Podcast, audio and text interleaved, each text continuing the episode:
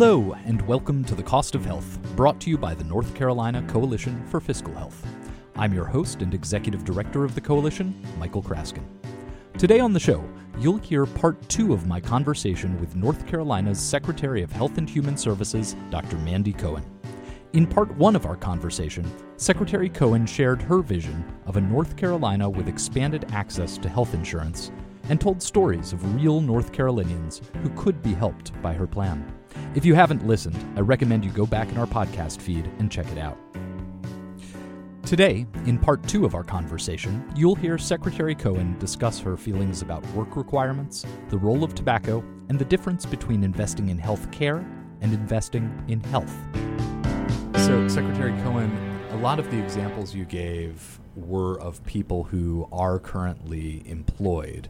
Uh, but of course, a lot of the dialogue in state expansion has been around adding work requirements mm. to Medicaid expansion. Mm-hmm. Do you have any thoughts on that? This is a healthcare program, right? This is trying to get folks healthy, like philosophically. But okay, let's leave and leave the philosophy of that aside and just go to the practicality of, like I said, I want government to be efficient we already know folks' income. That means they have income. That means they're working.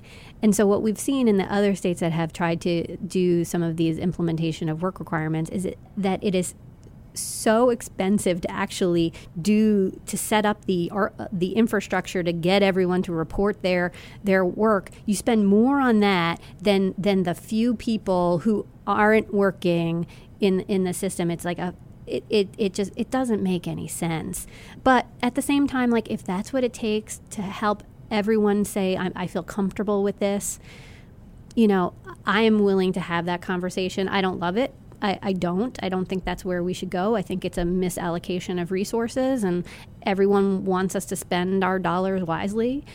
But if that's what it takes. You know, both the governor and I have said that, you know, we're willing to talk about what that could look like. Now, I, I can't have folks who are caring for dependent children subject to the same kinds of work requirements. There are folks who are suffering from the opioid crisis, right? At some point, I need to get folks real treatment.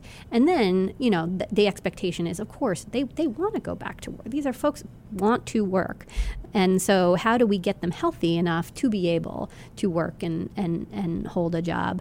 But like I said, I'm open to understanding what that solution is looking like. You know, I know that the House uh, Republicans uh, introduced legislation that that looked at cover, covering everyone with a work requirement. You know, uh, not my favorite, but th- this is the reality of where we are, and I think that I look forward to continuing that. I think that was a legitimate place to start our dialogue. I hope we can move forward from that. And like I said, if that's what it will take to make everyone feel comfortable that, that these folks are working, even though we, we know they are, but if we have to do it, we'll have to do it.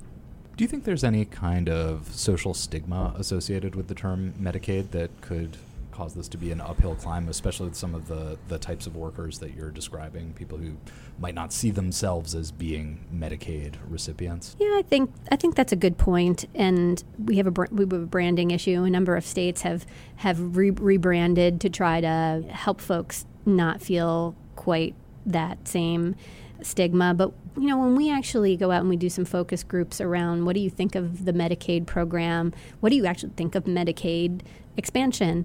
Actually, people are like, yeah, I like Medicaid. That makes sense. I mean, folks need access to insurance. And the reason was Medicaid is mostly a program for children.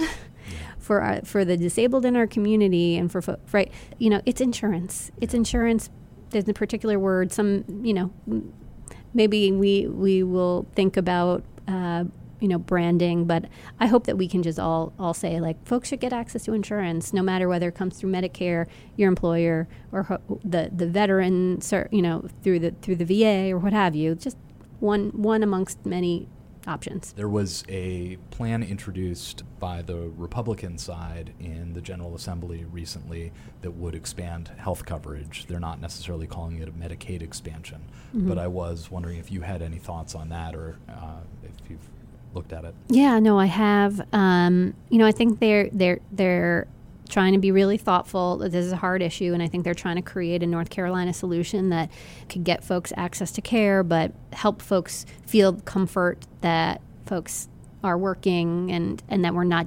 disincentivizing work. And like I said earlier, now I, I don't think work has any part in here. We know these are folks with income, and by by necessity are are working. They may not be working full time. And then we have some folks, like I said, who are really impacted, like an opioid crisis, and are going through an addiction. And like, what I need is to, to help them get well so they can go back to work. All that being said, I you know done careful reading now of the of the proposal. I and I think that I think it is a worthy place for us to have the the, the conversation. I think it is a a very strong response to the what I've seen from the other side of the aisle, which is you know expansion that's clean, which I support, and so I think this is a good first step to having that conversation about what is a North Carolina solution to to solving the coverage gap look like. Um, so I look forward to working with them in the House. I thought it was great. You know, it wasn't just you know two or three sponsors; they got twenty two or twenty three oh, yeah. Republican co-sponsors. Like this is a bipartisan issue, and that's what I think is exciting and that folks are um, you know seeing what has happened in so many states whether you know it's in Arizona or in Ohio or in Michigan or you know you know we are really unfortunately now the outlier of states that hasn't uh, gone gone down this path in terms of expansion so I'm, I'm happy to see this you know this dialogue and this momentum with you know 22 23 um, Republican co-sponsors in the House. So we just need need some movement. Got I hope they, they, they keep it up and keep things uh, moving and we can continue to have this dialogue. I think it's the right thing to do for North Carolina. One thing that we know raises healthcare costs is tobacco use, mm. and Medicaid recipients have a higher rate of tobacco use than the population. We're a tobacco state. And we are a tobacco state. what is the state doing to help lower this rate, and, and what more do you think we could be doing? So it's a really important public health issue, and within my department, we also run um, the public health work here in the in the state. And our our team has been working on tobacco cessation and um, for many many years, and I think have made a lot of progress in both changing the laws and changing the folks understanding that tobacco is not good. What we are seeing actually is a rise in our teenagers vaping and and so that is definitely of, of concern. But so we have the classic things that you should have, like quitline, easy access to nicotine replacement therapy with, at no cost to folks you know, we when you're ready to quit, we want to be there, right with you, helping you, no barriers. Um, so I think all of those are good. We've learned a lot about the advertising kind side of this, and like how do you talk about prevention messages to kids, the Truth campaign, and what have you. Um, and different messages work for different folks. Sometimes you've got to really scare them. Sometimes you got to get and be their friend. whatever it, I'm like whatever it takes. With with all of these flavored tobaccos now that are, are more appealing to, to kids because they taste better. Like we have to re up our vigilance around tobacco, particularly in the in the face of vaping and what we're seeing in terms of increased numbers with our, our teenagers. So we're we're definitely focused on it. And I have some incredible team members on our public health team who have run huge tobacco campaigns in different parts of the country, and so they're here kind of to uh, uh, step up our game here in North Carolina. Well, as a parent of three, thank you. appreciate that immensely. Yeah. I wanted to ask you about uh, social determinants of health. Can you talk a little bit about how that, and you can tie this back to Medicaid or not, mm-hmm. but how that would impact healthcare costs for businesses and families in North Carolina? Sure. So, for those who don't know the very opaque term of social determinants of health, these are essentially the things that we all know drive your health, but often sit outside of healthcare. So, we very much know that health, actual health care, and I'm a doctor, so sometimes this stat makes me sad that health care only drives about 20% of your overall health. 80% of your health is driven by things that make sense once you say them out loud.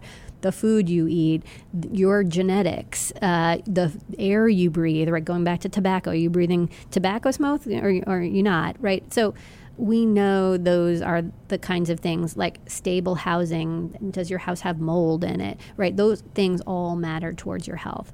And so we are putting a big focus on the fact that there are these other drivers of health. And as I step back and think about the job I was asked to do by the governor, which is to build a healthier North Carolina, you have to think well, am I using all of my levers to actually buy us health? or am I just buying us health care? And, you know, when you really look at it, I was buying a lot of health care. I didn't think I was buying us enough health, and the numbers bear that out. We we rank in terms of overall healthiness of the state of North Carolina. We rank 37 out of 50. That's mm-hmm. not great. I'm very competitive. I don't like to be average. This is below average. Yikes. We we have some some work to do. So you start to think, okay, if I'm not buying health and I'm just buying health care, well, what are those? What, what can we do differently? And this is where I, th- I think there's a lot of opportunity to both make things more affordable as we drive towards health because we're buying things that aren't actually making us healthier. And what I want to do is make make us healthier. Here's a great example: kids. Back to our kids in our in our Medicaid program. A lot of our kids have asthma, pretty common. Kids with more severe asthma, unfortunately, get asthma exacerbations and wind up in the emergency room a lot. We already talked about that. Where is an expensive place to get care? The emergency room right? So instead of just continuing to pay for emergency room visits, I want to do something different, and that's been piloted here in North Carolina already. So for kids with severe asthma, instead of just on that hamster wheel of just paying for the asthma exacerbation, let's go to their home, let's rip up their carpet, put down new carpet, and give them an air filter. And I want to pay for that because not every family can just afford to do house renovations the drop of a hat. And what happens is the kids get less asthma exacerbations. They're in the emergency room less. They're at school learning. Mom and dad are at work, right? And and I'm spending less healthcare dollars. So how how do we think about interventions like that where I use our healthcare dollars to actually buy carpet, right? That's what I want to buy. It's. I want to uh, I want to buy something that's actually going to drive someone's health. And so then think about the the next examples of those things. What kinds of transportation things do I want to buy? What what other kinds of food interventions, right? I can't we can spend all money on the fanciest diabetic medicines we want. If they're going home and not having fresh fruits and vegetables, we have a disconnect, right? It's almost like we're getting to the two yard line and then we're just like completely missing the boat. I'm like, the goal is is health and we've gotten all the health care, but we don't actually get into the end zone of health. And so, how do we think about using our dollars differently? And some of that, I think, honestly, as a first step, is not even something new. It's really that there are resources out in our community with great community organizations, whether it's food banks or faith based organizations that help folks navigate some, when they're having challenges but we don't often connect it to what's going on in healthcare. We sort of just live in our silos. This is my experience as a doctor. It's like I didn't know any community organizations as a doctor, and frankly, I tell a story often of like this important patient that I, I saw when I didn't even ask her about what was going on in her real life, about her food security. I ordered a lot of tests. I ordered a lot of imaging, CAT scans. I was about to send her to specialists, but what I forgot to ask was, Are you running out of food? And that was actually at the core of her issues. I won't make that mistake again, and I want to think about how do we systematize that. I don't think it's bad people. I, I think I'm a good person, and I didn't. I did not get it right. I'm a good person. I'm trying hard, but I was trying hard in my silo. Right. And we got to break down past that. And so we are making some pretty big investments in the state to try to break down those silos. We are uh, one of them is investing in a private public partnership called NC Care 360. Oh yeah. I'm super excited about this. We are live in three counties. Cone Health was sort of our anchor institution. They've been amazing. Their team just creative and thinking about how we do this. Essentially, it, it's the same way in which, as a doctor, I would refer someone to a cardiologist. I would be able to refer someone to a food bank, right? If, if they said, yeah, doc, actually, thank you for asking. I am running out of food at the end of the month. And I go, oh, goodness, let's, let's do something about it. Before, what I would do as a, a doctor, I'd Google, right? I go, hey, what's food banks around in your zip code? What would, and I'd like print something out from the internet and be like, ah, I hope that works out for you, right? No feedback on like, did she actually make it to the food bank? I don't know.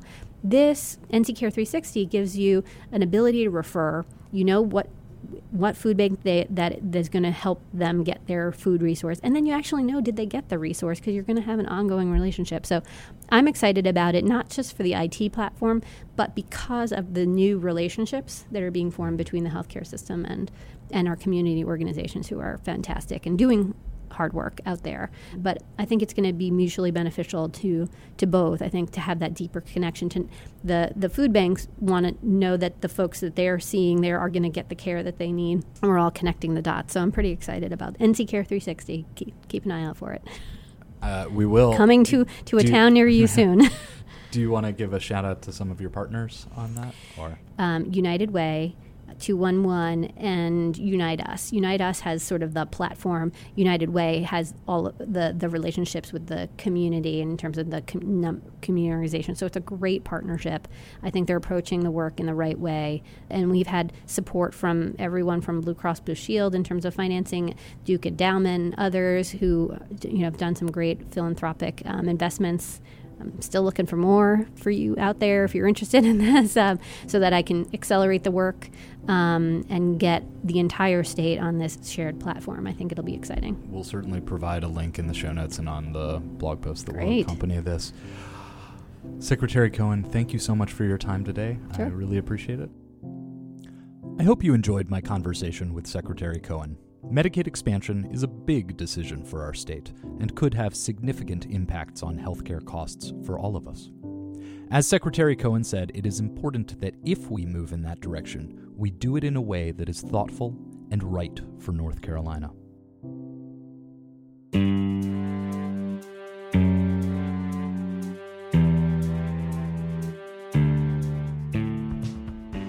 We would love to hear your thoughts on this or any other health cost related topic. Please feel free to reach out to me at michael at fiscalhealthnc.com or on Twitter at michaelck. If you enjoyed this podcast, please subscribe to us on iTunes or your favorite podcast app and tell your friends. And as always, if you have a story to share about healthcare costs, please let us know.